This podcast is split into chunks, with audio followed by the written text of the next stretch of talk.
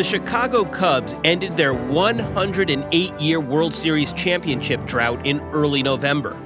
But your business and IT folks might be thinking, oh, is that all? Let's say the business says, I want to play baseball. What IT has historically done is said, well, what do you need? And the business has said, I don't know, a ball and a bat. And IT has said, well, how big do you need the ball to be? And the business said, I don't care. I just want to play baseball. Let's see if we can get everyone talking the same language. This is ThinkCast. Welcome to Gartner ThinkCast, where the world's top IT and business experts explore the most important issues on your agenda. Here are the insights you need to help solve your most pressing challenges and build a more impactful long-term strategy. And you can go even deeper on these topics with Gartner webinars at gartner.com/webinars. And now, the latest edition of Gartner ThinkCast. Jenny Sussin is a research director at Gartner, and for reasons that become clear shortly on why I say this, our resident millennial analyst. I'm Scott Smith for ThinkCast, and I caught up with Jenny in the one-on-one meeting tent at Gartner Symposium IT Expo in Orlando.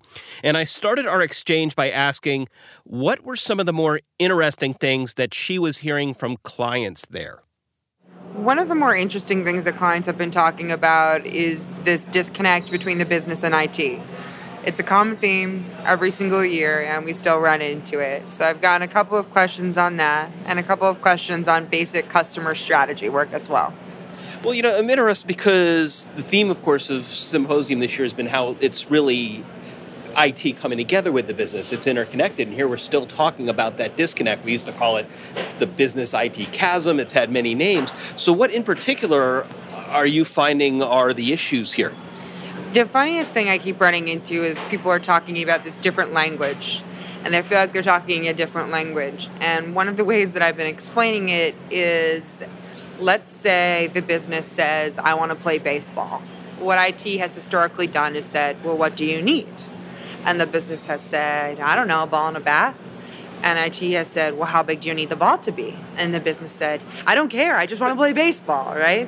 So one of the things I've been trying to explain to the IT people as well is this requirement setting that they've done puts them in a position where they're serving rather than being a visionary.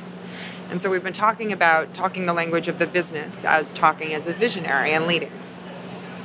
Do you find the transition for IT is going to be a difficult one? Is it just a matter of bringing in more folks from the business for the business experience? What do we have to do to get there?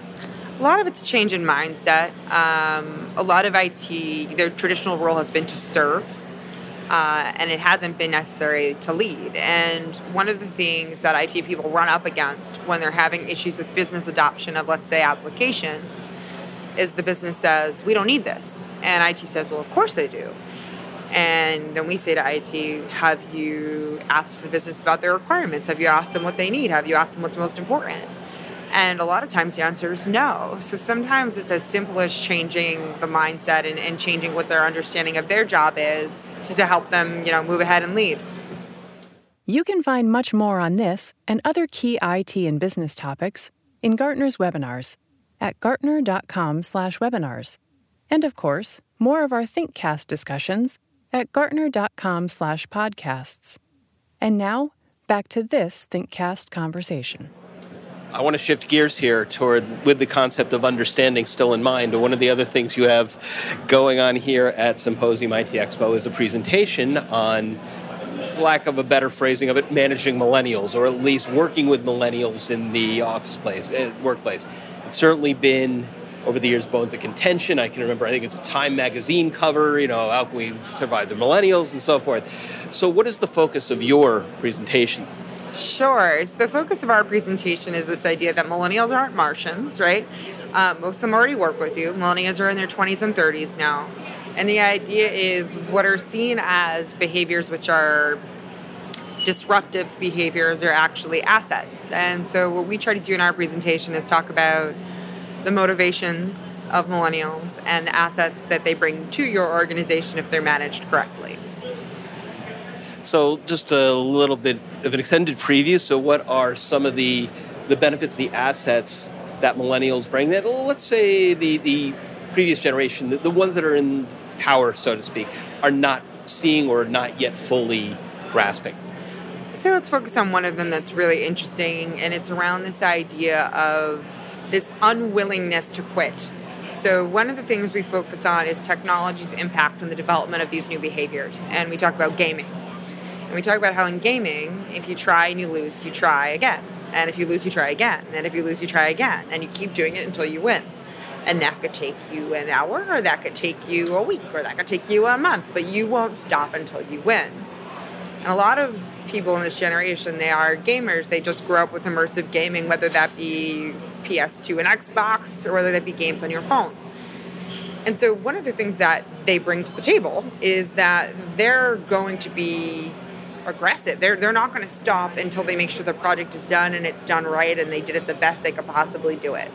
And so there are things like that, which we don't always look at when we talk about, millennials being self-centered, or millennials being, they expect to be treated differently. A lot of this is just a different mindset again, and it's just about changing the mindset of management. So what are some of the things we can do to get there? Because, cultural change is one of the hardest things to bring about in a company. Is it just waiting for that management generation to kind of slowly phase itself out and the millennials to take over? But then we're back to the next generation being, how do we do that and make it a smooth transition, or at least minimize the conflict? Yeah. What we're advising is that we actually look at technology-based solutions in many of the cases, right? So we talk about, everyday things like video conferencing, rather than have millennials engage with one another just over text-based channels where things can get out of control a little quickly.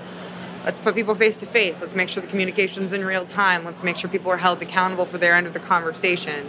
So it could be something as simple as that. It could be something like, let's put them in a position where they're working on emerging technology projects, those projects that are super frustrating, where we can't crack it.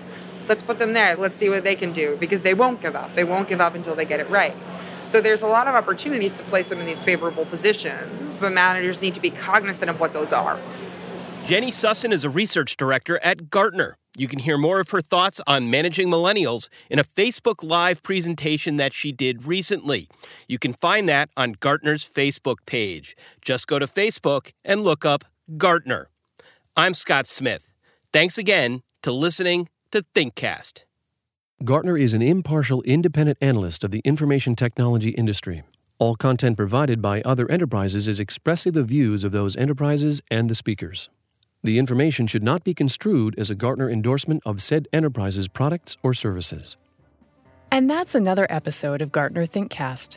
We want your insights, so email us at GartnerThinkCast@gartner.com.